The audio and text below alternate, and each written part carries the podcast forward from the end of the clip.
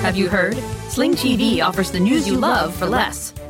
Hey, wait, you look and sound just like me. I am you. I'm the same news programs on Sling TV for less. You mean you're me, but for less money? A lot less. I'm all the favorite news programs and more on Sling TV, starting at just $40 a month. Everything great about me, but for less money? Which makes me greater, don't you think?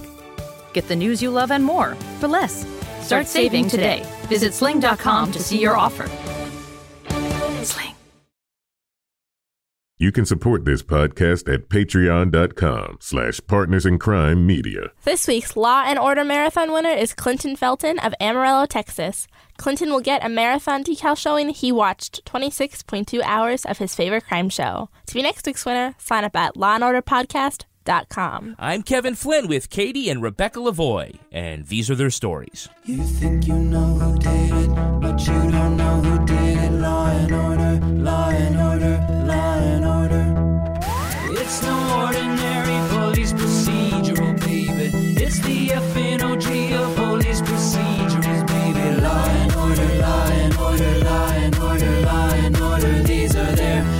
stories. These are their stories. Welcome to These Are Their Stories, the podcast about network TV's most enduring crime franchise and the real life cases that inspired their shows. I'm Kevin Flynn. Each podcast will break down an episode from either Criminal Intent, SVU, or Original Recipe. And today we're looking at Criminal Intent, Season 4, Episode 5, Eosh Forosh. Congratulations. You managed to unite atheists and Christians in common cause against police harassment. We do what we can.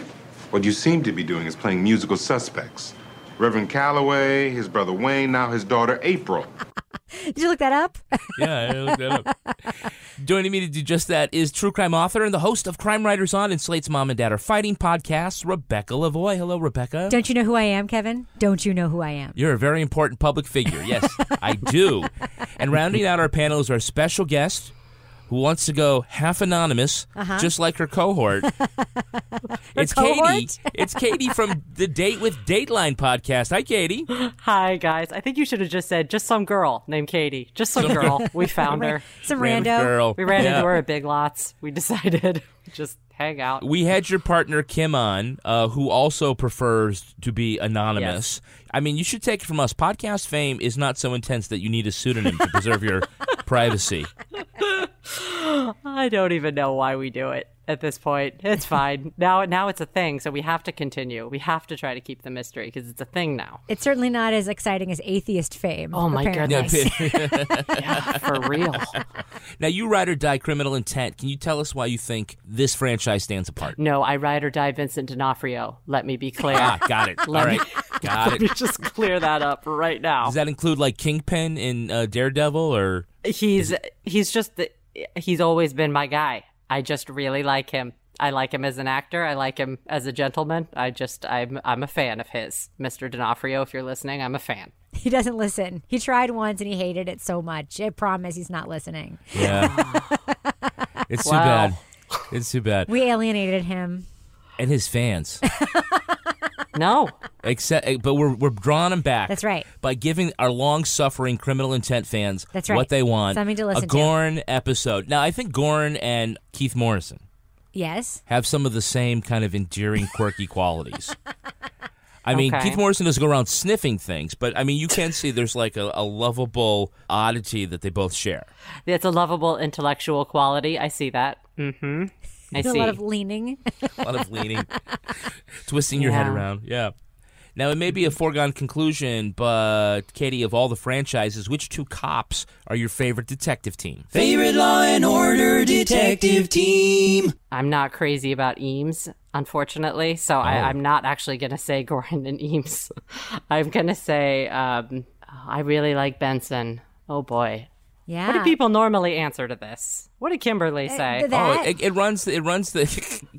she liked uh, f- like Fin. Fin and Munch. Fin and. Munch. Okay. A lot of people like uh, Logan and Briscoe. Benson and Stabler. Benson and so Stabler. what have you got against uh, Yeah, we got against Kathryn Eames. Erbe slash uh, Kathryn like Eames? Like, what's your what's your Oh, beef? I- Are you jealous? M- maybe, maybe I want it to be me. There could be, there could be a little of that in there, but no, I don't. I don't know. I don't think she's as strong as him, and I think with Benson and Stabler, they're both equally strong. Does that make sense? That does I, does I make like sense. to watch mm. them. They're a good they're a good duo, but I just I'd much rather I think he's a lot stronger than she is. That's just my opinion. I'm sure many people are going to be angry, but that's that's what I think. Katie, who's your favorite prosecutorial team? Favorite Law and Order District Attorney Prosecutorial Team. Oh my goodness. I would say oh. See, I'm the worst because I just like people. Like I love Sam Waterston. So I'm an old school and I I spent like two years watching only Law and Order, the original. So mm-hmm. I You say you spent two years. I mean, you, you were like in county lockup, and that was the only thing on the TV. For some, no, you know, I dated a guy and we, for some reason, bought every box set and it took a long time to get through it. It probably wasn't two years, but it was a minute. It was a minute of our lives that we spent watching, uh, watching all of these box sets of the original Law and Order. And I'm trying, I mean, I think that might be where that comes from. I just have a fondness. Jack McCoy is not an unpopular answer, so don't feel bad. Okay. Okay. no, the unpopular thing is that you actually had that box set on VHS. now let's look at the first half of this episode, Criminal Intent, Season 4, Episode 5, Eos Foros. I could listen to you try to pronounce that Eos word. Foros. You've said it three different times in three different ways now. It's Eos Foros. Aosh Forosh. Nailed it. Yeah. What does it mean? I'll tell you later. Okay. In a motel room, we hear Eleanor Calloway tell her kidnappers what an important person she is. to which the culprits say, Yeah, that's why we're kidnapping you. They force her bound granddaughter to obtain some gold coins for ransom before she somehow escapes and contacts police. A SWAT team arrives to find Eleanor and one of her three kidnappers dead. How many perps are we talking about? The granddaughter, April, thinks there were three males. She was tied to the bed, blindfolded the whole time. Latent isn't coming up with any prints. Mm, no fingerprints, and they leave this guy. No ID, nothing in his pockets. You know, it looks like they were going to kill the granddaughter, too. Plastic on the floor to catch the fluid from leaking into the room downstairs. Eleanor was a famous activist for atheism. Apparently, those things are around. April is living with her atheist uncle Wayne because her dad is now a pastor and estranged from his heathen family. Goren and Eames find a car that's GPS leads them to a dumped body of kidnapper number two. Goren's superpower of deduction says the crossing rope marks on the neck means the killer switched hands because his right hand was weak. Of course it does. a fingerprint on a ketchup packet in a car leads them to massage therapist Mitch Godell, but his alibi is solid. He did treat suspected kidnapper Moses Delgado for carpal tunnel. Would Delgado be trying to set up Godell? Hmm. The kidnappers didn't do any research into Eleanor's finances, so how did they know where to get those gold coins, which by now have been melted down? April explains on the day of the kidnapping she was supposed to appear on a radio show with her preacher father, but her explanation about why her dad was late doesn't add up. Hmm. All right, so Eleanor Calloway may be tied up, but she's certainly not taking any shit from anybody. You have no idea who you're messing with. I'm an important public figure. Is this what they teach you in Sunday school? Kidnapping helpless women? You hypocrite! I wish there was a God so he could smack you across the face! And she is no also not taking any acting lessons before she has the scene. Nor has any dialogue been written for her, which wasn't like just slug dialogue, like the "Don't you know who I am? I am a very important public figure." Like it's like somebody wrote that, like okay, sub in the real dialogue later, and then someone forgot to do that, right? Yeah, I, I I might be wrong, uh, Katie, but I thought I saw them put duct tape on her mouth twice. It, it could be possible. Did you guys notice a vibrato in her voice too? Did you notice she was just singing like this? Don't you know who I am? It was a very operatic. Now Goren asks April, You notice anything special about him? Maybe he had an accent, unusual smell. A smell. His hands smelled like. like when they fix a roof. Tar. I mean, that smell. He's, he's the one that would hit me. so now he's imparting his superpowers That's of right. nose detection to a new generation. He just assumes that everybody does that, walks around smelling things. Like that's the way we all go through the world. Like he really does behave like he's like a mole, you know, like blind, and he's like, and, and like, and then he smells everything, and then everybody else must as well. I thought that was, you know, it's not a question that would pop to mind first for me. Now, y- y- you're a big fan of Goren, so Katie, you have to Yeah. have noticed his propensity to smell every fucking thing. Yeah, his is also his propensity to be the king of science. He always knows all the science before you do. He's wonderful. He's a genius. Did you have anything else to ask? He's he's, he's perfect. Can I make it clear? He, he absolutely made the connection between tar Yep. and eczema. Yes. He did very quickly and knew it was eczema just straight off the bat and she was nervous you Yeah. noticed Yeah. she said she said should you be touching him like that said, it's eczema I hope it's not catchy. Um, look, there's a, another clue. there is the uh, the ketchup packet and Yeah. its viscosity. Yes. Driver got mud on his shoes. Ketchup. Still gummy. Maybe same vintage as the mud. It's Okay. still gummy. It's still gummy. Look, I've been to Burger King. How many years until the ketchup inside actually gets hard? It's not like a week. I mean, how would anybody know the answer to that question? Like, who keeps an open ketchup packet? It's literally something that you throw away after you use. And it makes me wonder, like, what is Goren doing, like, on Sundays? Is he just, like, opening ketchup packets and letting them lay out? And then every five minutes taking a test to see what the viscosity is? what kind of experiment would lead him to know that?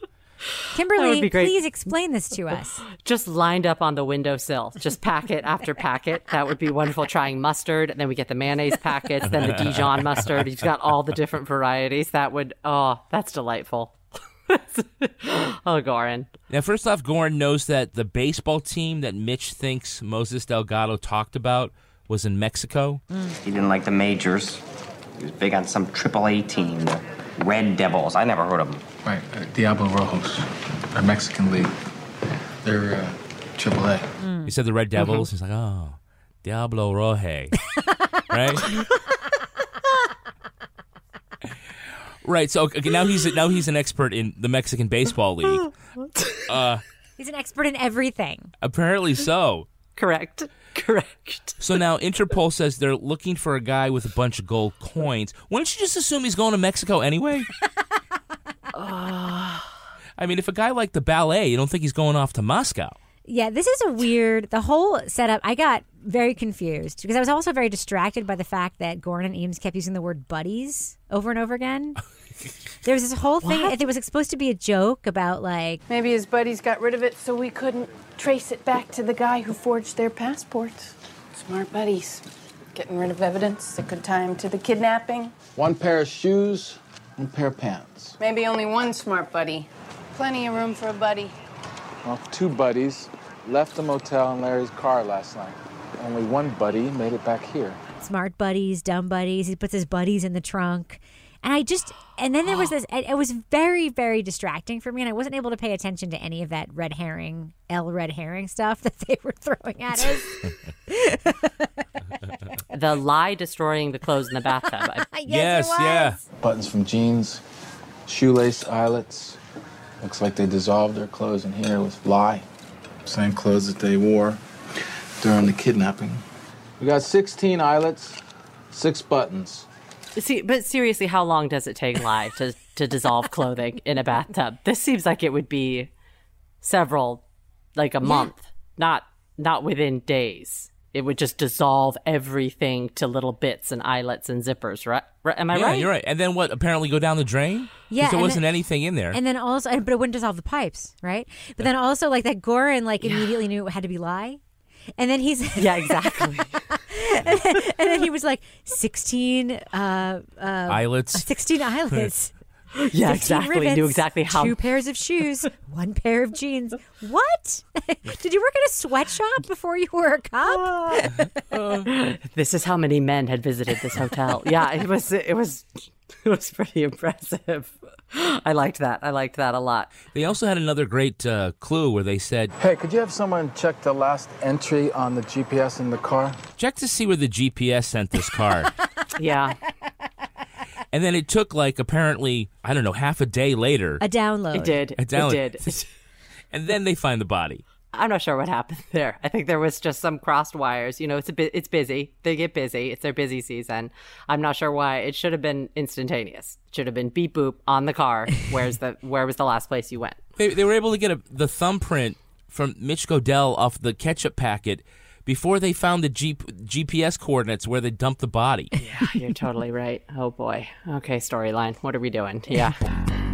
Can I ask you a question, Katie? Because I feel like this is the kind of thing that when I bring it up with Kevin, like he doesn't care. He never like writes a question about it. It's always up to me to be the champion of this. Okay, I'm ready. You're a criminal intent fan, and like the aesthetic of this show for me, it's like the scenes, like the scene in the hospital, their squad room, even like when looking at the car, like they're all they all seem like they're filmed in on, in real places. Like that that hospital seemed like, film, seemed like it was filmed like in a real hospital. Mhm. Like you can see the ceiling and the fluorescent lights. Mhm. It doesn't have that sort of artificiality that we get that we're used to, like an SVU, for instance. Do you notice that kind of stuff too, or is it just me? I think you're totally right. It doesn't feel as much like a set. You're right. It feels a little more fleshed out. I'm not, you know, I honestly don't know where they filmed Criminal Intent. Where, what, hmm. Do you, do either of you know? Well, I mean, I think it's New York, New York centric. Yeah. And the weather was good. Then this this was like very early in that season, you know, so they were obviously, you know, shooting before September. This was, you know, probably July, August. So Yeah. they were able to go outside. I do notice though that the guys do wear their their uh, three button jackets. Yes. It did not hold up well. Yes. yeah, that's that's special. That's the that's the David Fincher seven detective look, and w- they must stick to it at all times. It's important. I always want to know why does Deakins put up with all this shit? I mean, he's like the voice of reason. But the kidnappers, they had to know what time they left the house. Or else they just staked out the house that morning. It's like, oh well, you know, he like uh, switched hands because his right hand was hurting. He was like, no, maybe he was just fucking left-handed. you know, so you're like, oh, they must have known he was gonna come out and kidnap them. It was like, well, maybe he just staked out the house. Goren, Jesus, we're about to send you to Mexico to find find a guy who's gonna be watching. He's gonna be watching baseball with a whole bunch of gold coins under his arm. I, I feel like you're not still not feeling criminal intent as much as some of our guests do. Is that right? No, I actually like it. I You do, like it. You don't sound like you like it. No, but I'm still constantly amazed by the giant suppositions that Goren makes that everybody just goes along with. Yeah, it's part of his Which charm. is why I think Deakins wants to kill somebody. probably. You're right. yeah, you're probably exactly right. Uh, I didn't even think about that. Yep. well, if you were if you were Goren's boss, I mean, wouldn't you lose your mind? Oh, me personally, absolutely not. I Yeah. would think he was a genius, and I would give him trophies and medals and whatever whatever he wanted. I'd buy him Burger King every day. But I think, Ah. but I do understand. Well, I think the thing is, is that he comes through, right? He comes through on these things that might be a little bit far fetched. So okay, so maybe some of the stuff day to day is a little bit all right. We're tired of it, but in the end, he br- he brings it home. so you can't be that annoyed if somebody's constantly bringing it home, right? You know, you cut them some slack. Which is why when they say check out this ketchup packet, you don't say, "Oh, go to hell." right. You're not like, are you sure I have to call the the feds about this? What was he trying to call the feds about the the the ketchup packet? There was one point that they were calling. They had to call in for something. they scraped some skin cells off of that hand brace, Oh, that's right. which, by the way, yes. he just like had it on his hand. and He was put like, it on his "Oh, hand. It's they- so gross. He's like, "Oh, they Yeah. got stuff off of this." yes. Yeah, apparently it's all your DNA. Yes. because you've Yeah, been that- wearing it. that- yeah, that was not good detective work. I was a little bit disappointed in that, but that's that's okay. His grossness. He's always willing to put things on his body or touch things. And it's not just the smelling. Like he's, he's always willing to like have a prox, like, like some proximity to something that like a regular detective wouldn't want to have. But I think the thing that you're referring to, Kevin, is when he made the giant leap about the VA. That was it, right? They could be a vet. The, the uh, military keeps blood and, and DNA records on every recruit. When he was like, every soldier has their DNA taken. So let's go to like the military database to figure this out. It's like, what? Because you found a thumb like like mask on the ground that you put on your dirty hand? Like we're gonna do that now? You already spent half a day chasing somebody over a thumbprint on a ketchup packet. Yes. You want to like Yeah. cross-reference the DNA of everybody at the VA? Everybody in the world. How about you just find somebody with carpal tunnel syndrome? Maybe you narrow it down there. So we have a hey, it's that guy. Hey, it's that guy. Can you name the actor who played Mitch Godell? Yes. You can. Well, he's from that movie, Swimming with Sharks, right? I don't know. Yeah, we I don't know. That that that was that a famous movie? No, I, I think I always sort of thought of him as the poor man's Matthew Broderick. and so, does that make sense? Do you, does It anyone does. feel me It on does. that? Okay. Yeah, he yeah. also looks like the poor man's like Skarsgård brother too to me. Yeah, Oh, no, we that's, that's There we go. That's Frank Whaley. Uh huh. You guys are so wrong about this. I've been at work all week. Were you working yesterday? No, yesterday was my day off. I did errands. He's probably best known as Brett, the guy that Samuel L. Jackson went all medieval on in Pulp Fiction. Oh, okay. He gave that like that speech about you know in the Valley of Death, and then he he blows away Frank Whaley. Okay. So, Oh. but he oh. is also like the poor man's Skarsgård brother too, right? He is, I guess. he played a pretty greasy guy though. super hammy. Yeah, so like in this section, he's, you know, really like one of those uh, suspects that's just like real open with the cops. So you think like he can't possibly have done it. And he plays it hard, like super hard. And you would think somebody with Goren's powers of deduction might worry about that, but he doesn't. Mm-hmm. I mean, I know I was worried about it when I was watching that scene. Kevin, can we talk about that high pressure, intense smelting scene? Yeah. oh, that's what I wanted to talk about, actually. That one. That scene was It's like the key making scene from the Thomas Crown Yeah, affair. it was totally. It was very like deep in the in the mines of Mordor. the gold is forged. I was so excited about that. It was very dramatic. All right, so they get all these gold coins, Yeah, and someone does. Someone does, Yes. And the first thing they do is start to melt them down. in the most intense smelting scene that I've ever seen in the Law and Order franchise. How many smelting scenes have you seen in Law and Order? One. They brought the drama. They brought the effect. You see just the gloved hand Yeah. and then the pouring. It was very it was very exciting to me. I wanted to I it sort of made me want to be a smelter. And the guy in the scary mask. Oh yeah, it was yeah. Now, the burial service for a famous atheist. right, just I'm just being forced. Mm. First of all, a famous atheist. Yeah, that's the thing. And I, I think we just need to be clear here. Because I think the only famous atheists in modern culture really are people who are famous for other things. Mm, You'd be wrong about that. who wrote books about atheism or wrote articles about atheism. Yeah, yeah. Like you have like Bill Maher who made that movie. You have uh who was the author, the writer, famous writer who wrote the book about atheism. But like the atheist activist as celebrity, like somebody who is like the Laura Ingraham of atheism or whatever this woman was supposed to be. Mhm. That's a thing. Are you gonna? Are you, are you trying to tell me that's a thing, Kevin? I'm going to tell you, you might want to stick around for Cy Freider's right Okay. from the headlines. Okay. But I would say, though, if you're at a burial service for a famous atheist, Mhm. Katie, and then you like break into an unplanned blessing, that's pretty rude. Oh, Heavenly Father, welcome your wayward daughter. Douglas, shut him up. Forgive her her sins. Open her eyes so that she may accept your glory. Please. Shame on you, Douglas. Shame on you. I mean, even if you want to save her soul, it's kind of like she she refuses to be saved. Thank you. So my question is, I, they set this thing up where there's Mhm. this famous atheist and her like, and it's and and the niece calls it like the family business. The Mhm. granddaughter calls it family. Business. She's like, oh, it's like me and my uncle and my grandmother and Mhm. my dad who like split off and became like a reverend. Yeah, they make money by not going to church. Right. and they make a lot of like hay of that sort of where like there's this hilarious scene at the beginning where the, the dad who's now a reverend is standing in the radio station with the atheist or the police station or whatever with Mm. the atheist uncle. And like when the atheist uncle was talking about atheism, the dad like literally rolls his eyes. Like he's like, oh, atheism, Mhm. whatever. They try to make a big deal out of it, but they don't do it enough where it even like rises to red herring level. Like it's it's weird. Like there's a lot of potential material there. Like Goren talking about religion and the history of atheism that we never get to. Yeah, we get that in a lot of other crimes. He he definitely knows the acts of the apostles. you know, because he'll just he'll just throw it out. Oh yes. I, I just want to come back to the idea of the funeral. Yeah. Mm-hmm. I I don't want someone at a restaurant coming over to my table to say grace for me. Right. And this was kind of like it was a little gauche. But she's dead. I mean, did would she even know? She wouldn't even know. Rebecca, I see you got some new glasses. I did. Tell me about them. They're from Warby Parker. They're rad. They have multifocal lenses. They have transition lenses. They're super thin and super cool. And do I not look very, very smart? You do, and you've got basically all the bells and whistles. Every single bell and whistle that was available to me, I got that. Uh, Warby Parker glasses start at just $95, including prescription lenses. For every pair that you buy, another pair is distributed to someone in need. Now, Rebecca, you didn't just like pick those glasses at random, you got to do the free home try on. I did the free home try on, and then I made my whole family look at me in all five and rank them.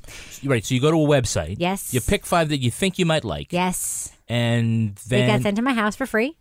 Tried them all on. You guys all voted. And then I also made a cute little social media post through the Warby Parker app showing me and the glasses, and all my friends ranked them too. and all the strangers did as well. Yeah. Now, in order to look as good as Rebecca, Or as hot. you go to warbyparker.com slash order to order your free home try-on today. Choose the five frames you'd like to try on. Mail the frames back. Choose your favorite pairs and have your prescription added to the order. Warby Parker makes your experience completely risk-free and free shipping all around. And if you have an iPhone 10, make sure to download Warby Parker's app where you can use their brand new feature, Find Your Fit. Find Your Fit uses the iPhone 10's True Depth camera to map and measure key facial features. Using these measurements, Find Your Fit recommends approximately 12 Warby Parker frames that are likely to fit your face best. So visit warbyparker.com slash order Order. and get that done today. Now, let's look at the second half of this episode.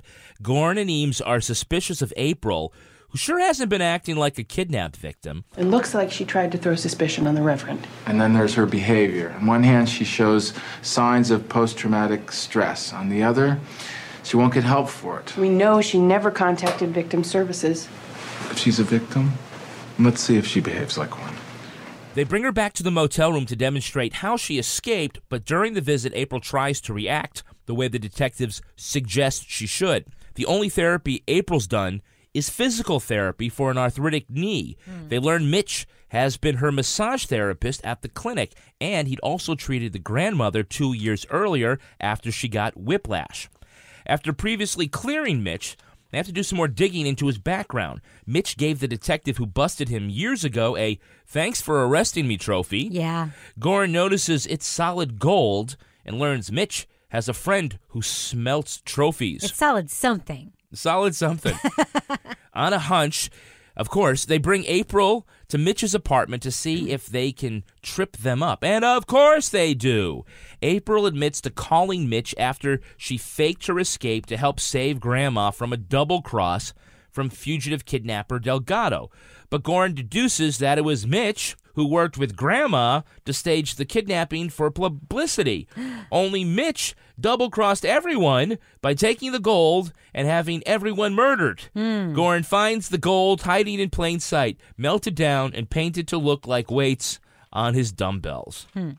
So that was pretty complicated. So complicated. Yeah. So they tell uh, April that when kidnapping victims go back to the place where they're held, Right. They have they all have sort of freak out. So they're kind of like betting that you know something you know They know she's bullshitting them, Right, and they're right. trying to test her. You're a real trooper, April. And a lot of former hostages, they couldn't do this, right? Oh, yes. They start hyperventilating just stepping into a place where they've been kept. We, you know, I, I am starting to feel a little bit panicky. But they are just kind of all in by doing this, right? Because they could really get this wrong. No, they know she's lying, and they're testing her. But I actually have But, but, but I'm thinking like the scene in The Big Lebowski where he just dumps him out of the wheelchair, thinking that he's he's faking it, and he's just lying on the floor. Like if she like really loses her mind, be like, oh well, we kind of thought You mean like when Laura pushes Nellie Oleson down the hill exactly in a wheelchair? Yeah. There's a whole premise to the second half that sort of underlies the whole thing that really bothers me. Mhm. And this is something that I think comes up a lot on the Law and Order franchise. And I'm just saying it. There's a lot of like fatism on this show. Right. Yeah. And because like April is overweight, therefore she has to be stupid and gullible and lying or something. I, I thought you loved me. Come on. You ever look at yourself? That happens Unloved. over and over again on this show. That like the overweight character, and I am going to just go ahead and defend the overweight right now because I myself am an overweight person. Uh, th- it's like y- just because you weigh more than TV land thinks you should doesn't mean. You have to be the big stupid foil who also is a terrible liar. Mhm. She should have been a, at least a cunning and good liar because she was lying to her grandma this whole time, right? Yeah. So, okay, what did you think of April? I mean, Rebecca's right that they, you know, kind of have her as uh, kind of gullible and dopey and frumpy, and like they're not really, you know. I, I kind of agree. I really, actually, really agree with Rebecca. I feel like it's a little bit unfortunate the the character, but yeah, I, I don't. I thought that the actress did a good job with what she had. you can put it that way. Yeah, I mean, to, it's to the point where like she's now running the quote family atheist business, whatever that is, herself, and and because it's her, like people are quitting. Because you know, God forbid, like the overweight person, like Oh, you can't say God forbid she's an atheist. I really want to know how atheists make money. It's by not selling Bibles, by not having a, a collection plate to pass Listen, around. I am an atheist, as you know, Mhm. so I'm not making fun of atheism like as a practice. I mean, I am a I think atheists can take the joke. I'm a legit Yeah. atheist. Yeah. I don't feel that. I mean, the idea, and uh, granted, I know you're going to prove me wrong later, but the idea that there's like an organization around atheism. Isn't that kind of the point? That like, like, It's a- Mm. you don't want to have to go somewhere on Sunday. You don't want to have to put money in a collection Yeah, no, plate. that's totally You don't want to have to listen to people telling you what to believe. extremely valid. The Church of Atheism. It's like what? the restaurant of hunger strikes. the nudist department store. Exactly. That's excellent. It's ve- it's very true. But did you guys also notice that the casting on this as a whole, not just for April, but the casting is very well, and probably Law and Order as a whole is just so typecast. The Uncle Wayne, who's the the atheist, you're like, yep, okay. All right, I buy it. And then the ma- and then the father, who's the preacher, with the, he's sort of portly with the with the soft beard and all that. You're, yep, okay, I Yeah. see that. I see a Bible in your pocket. Yeah, it makes it just sort of all makes sense. You look judgmental. Yes. Yes, exactly. We want a creepy preacher type. That's the casting call. a judgy preacher type. You guys going to his agent. What do you think? Can I fit this one? You think yeah, yeah, yeah. Yeah, you were born for this.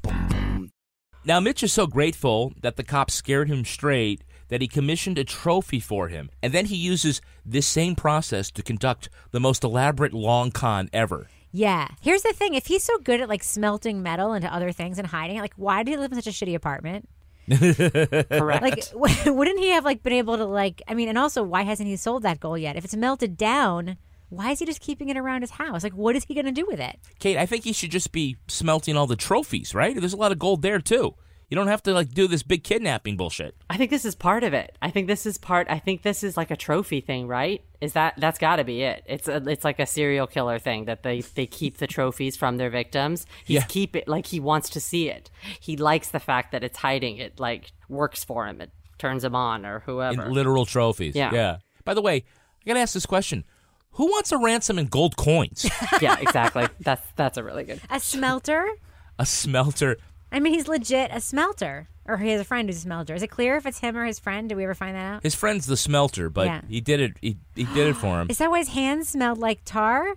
No, he had eczema. Oh, you got to wait, keep yeah. up. I. This is so complicated. The it's guy so with eczema had- complicated.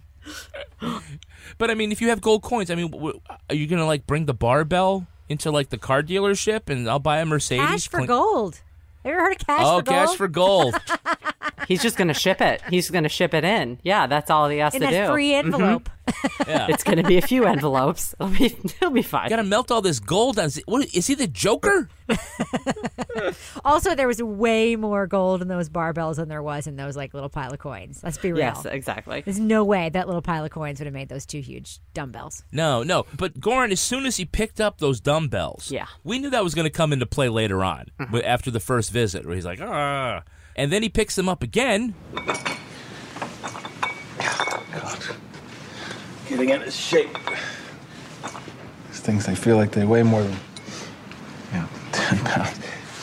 And apparently his arm is calibrated Yeah. to exactly what How much 10 pounds how is? 10 pounds is. yeah.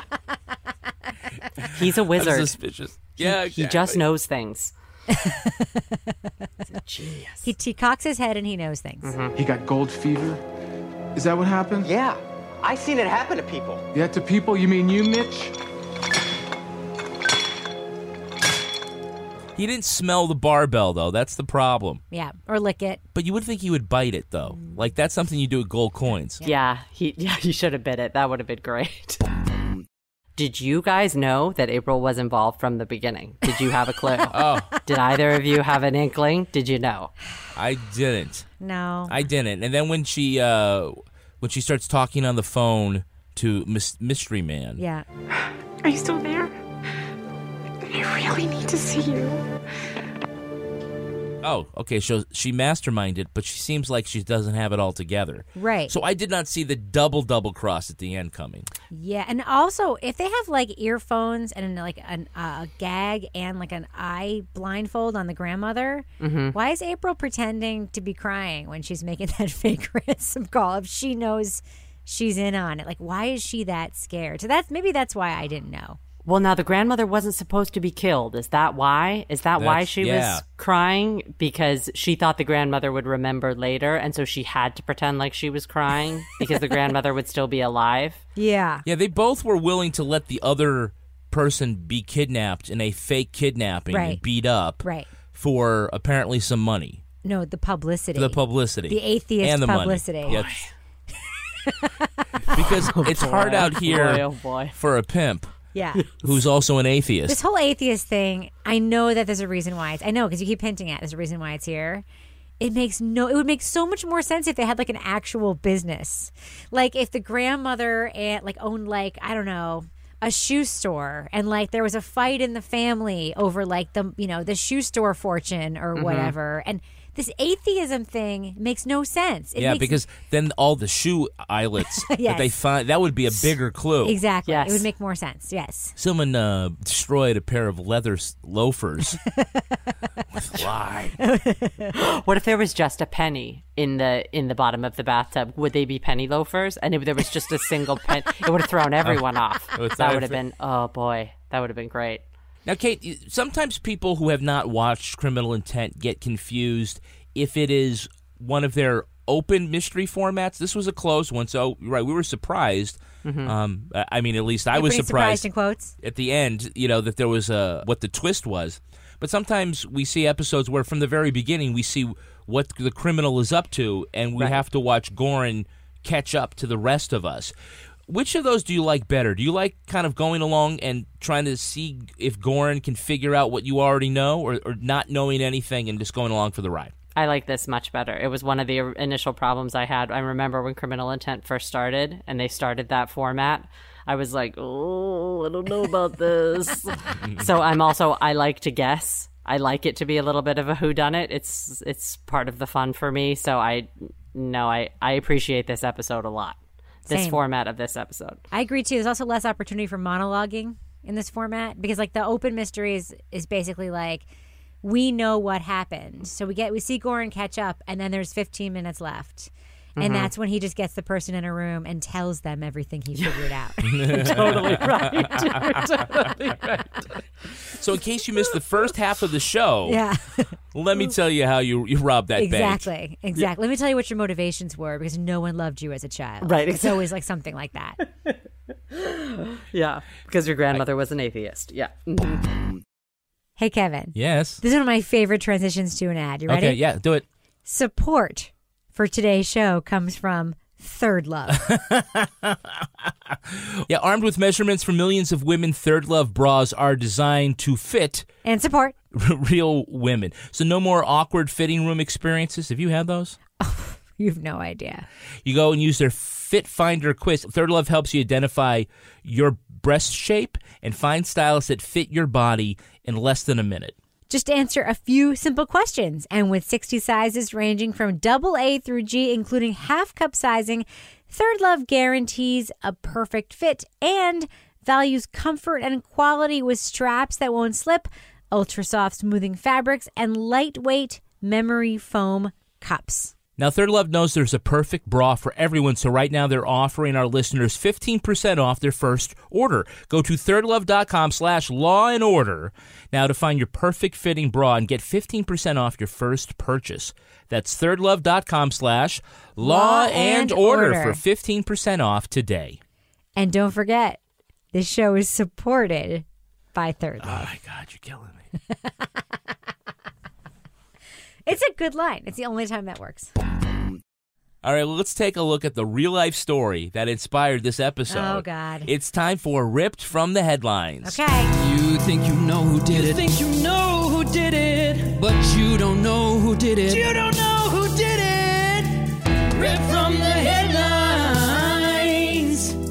This episode takes cues from the kidnapping of atheist and activist Madalyn Murray O'Hair. Shut up. Atheist and act. She was famous for getting Bible recitation banned in public schools. Well, in 1995, workers found the office door to the American Atheists locked and a note from her son John saying he, O'Hair, and her granddaughter Robin left town on business. For a time, John and Robin called the office and claimed nothing was wrong. The call stopped one month later. The trio had been kidnapped by David Waters, a disgruntled worker O'Hair fired for embezzlement. He took the family with the help of two accomplices, Gary Karr and Danny Fry. They made O'Hair withdraw $600,000 in gold coins, which the kidnappers then spent. The gang murdered the family, then dismembered and hid their bodies. Waters and Karr then killed their accomplice Fry, cut off his head and hands before dumping his body in a riverbed. Though the family's bodies weren't recovered, Waters was convicted for kidnapping and murder. Before he died of lung cancer in 2003, Waters told authorities the victims were buried on a Texas ranch. They found the mutilated remains of O'Hair, her son and granddaughter, as well as Fry's head and hands. The kidnapping of Madalyn Murray O'Hair inspired the 2017 Netflix movie The Most Hated Woman in America. All right, so there are quite a few parallels between this episode and uh, the real life story. The Are two there? brothers, yeah. Well, the two brothers were very different. Robin's father had become a minister, Yep. which is why she was instead living with her uncle, who was the atheist. Atheism was the family business. Yeah. And I Good for guess, them. yeah, I'm not quite sure And how. having gold coins, apparently. Mm-hmm. I mean, shouldn't that just be the family business? The world. Yeah, I, am not sure. Again, you know why they needed gold coins. Or how one withdraws those. Like, and from where? Yeah, where are they going? Are they going to Knoxville? Are they going to the mint? I don't I don't know how this works with gold coins. They're going to the Iron Bank. Got nothing. Yeah, I don't know why you would ransom somebody for gold coins instead of cash. Yeah. Look, you know you're a bad mofo when you cut one of the guys out of your gang by cutting off his head. Yeah. Yeah. So, like, Javier Bardem should play this guy, right? I mean, that's basically Yes. what it comes down to. Is that like that is the level of dastardly you have to be just to be able to be like sitting with someone? Because you know, at some point they were like in a van together, like Uh-huh. driving on the highway with the Yep. tied up people in the back, and the whole time he knows, I'm going to cut off your head. Yeah. Like, how do you sit with someone and listen to country radio while you're thinking that? How do you do that? I don't know, but you have to think about this. They buried the bodies along with Fry's head and hands. so at some point, they were carrying a, around at least some body parts Yeah. with Yeah. them to get them all in the same hole. Yeah. So they cut the head out and they dumped the body. Like we're going to take the head and hands with us, and we'll just bury them all in one big pile. Wait, does the do Oh. you guys think that the gold coins have anything to do with maybe tracking? Is that dumb? Is that is that a chance that it has to do with they're worried about actual bills being traced, the number on Oh. the bills? But are coins harder to track? You know, absolutely. I'm sure that's what it is, but they're also harder to turn back into money. Right, exactly. Unless you're a smelter. Yeah, I so mean, you, you have to be a natural born Yeah. smelter. Hmm. You can't go into like a Hilton Garden Inn and be like, I'd like a room for the night for me and my accomplices. Here's some gold coins to pay for that, sir. It sir. would be amazing. Pull out a little velvet bag out of your pouch, out of your satchel. Excuse me one moment. Here you go. My fine sir. Play my lyre. Bring me some grapes. Well, I think what they were doing was they were going to take them to different coin shops, right, and, and like Hmm. trade one or two in at a time. Not not like drop a hundred grand. Gotcha. In the real story, Waters and his girlfriend they put all the gold coins in a storage locker and they secured it with a regular padlock. Mm-hmm. And then, get ready for this: a group of thieves who had a master key to that kind of lock came across the locker and stole all the coins from them Randomly? randomly. Oh my gosh. I mean, Yeah. they deserved it though, right? They deserved it, right? That's ridiculous. Can you imagine? You know how like when we've written true crime books and like you like learn a fact and you're like, oh shit, no, that Yeah, couldn't have yeah. happened. Can you imagine the person who wrote this true crime book was like, no. he took the coins. and like the way he They ended come up back. They're like, "What? And I cut did- somebody's head off. Right. I had them. Ar- I was. I took them everywhere for a month before I killed them. Right. Oh, that was a lot of work to lose all them coins. Yeah, and we also have to talk about the fact that none of these juicy details made it into the episode. They included all Yeah. these other dumb details like the eczema, but they don't include the beheading. The ex- There's no eczema in real life. exactly. So what was that about? I, well, he had to sniff something. Goodness. But you know, okay. So the whole thing comes down to they they they kidnap this, these people for the gold coins, Yeah. and then they lose the gold coins. Mhm. But at least there is no heaven from which O'Hara could know that her murder was all for nothing. Oh my gosh. Well, that is going to do it for us. As we all descend into hell. Yeah, we want to thank our guest Katie from the Date with Dateline podcast. Oh, so good. Katie, where can our listeners follow you? Uh, they can follow us on Instagram at datedateline.com and Twitter is Kimberly's Bread and Butter, um, also Date Dateline. Rebecca, how can our listeners follow you? Uh, you can listen to Crime Writers On, follow us at Crime Writers On, or follow me on Twitter or Instagram at Reb Lavoie. And you can follow me on Twitter at Atheist Kevin Flynn. You can also tweet to us at Law and Order Pod or follow us on Instagram at These Are Their Stories Podcast. Our newsreader was Cy Frater. Our theme music was composed and performed by Uncanny Valleys. Content assistance from Travis Roy. Lily Flynn handles promotions. To get ad-free episodes of These Are Their Stories a week early, sign up for Stitcher Premium. Get your first month free at stitcherpremium.com slash crime. All clips in this podcast were used in compliance with the U.S. Copyrights Act fair use exemption for criticism and commentary. Special thanks to the elite squad of the Law and Order Wiki community for preserving the evidence. If you want to know what episodes we're talking about in our upcoming shows, go to lawandorderpodcast.com. Sign up for our newsletter for a chance to be our next Law and Order Marathon winner. These Are Their Stories was recorded in the Yoga Loft above the Bodega in Bay St. Louis, Mississippi studio In New Hampshire. and is produced by Partners in Crime Media.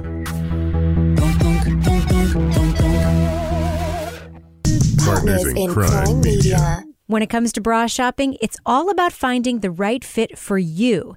And there's only one lingerie brand that offers bras in sizes double A through G, and that's Third Love.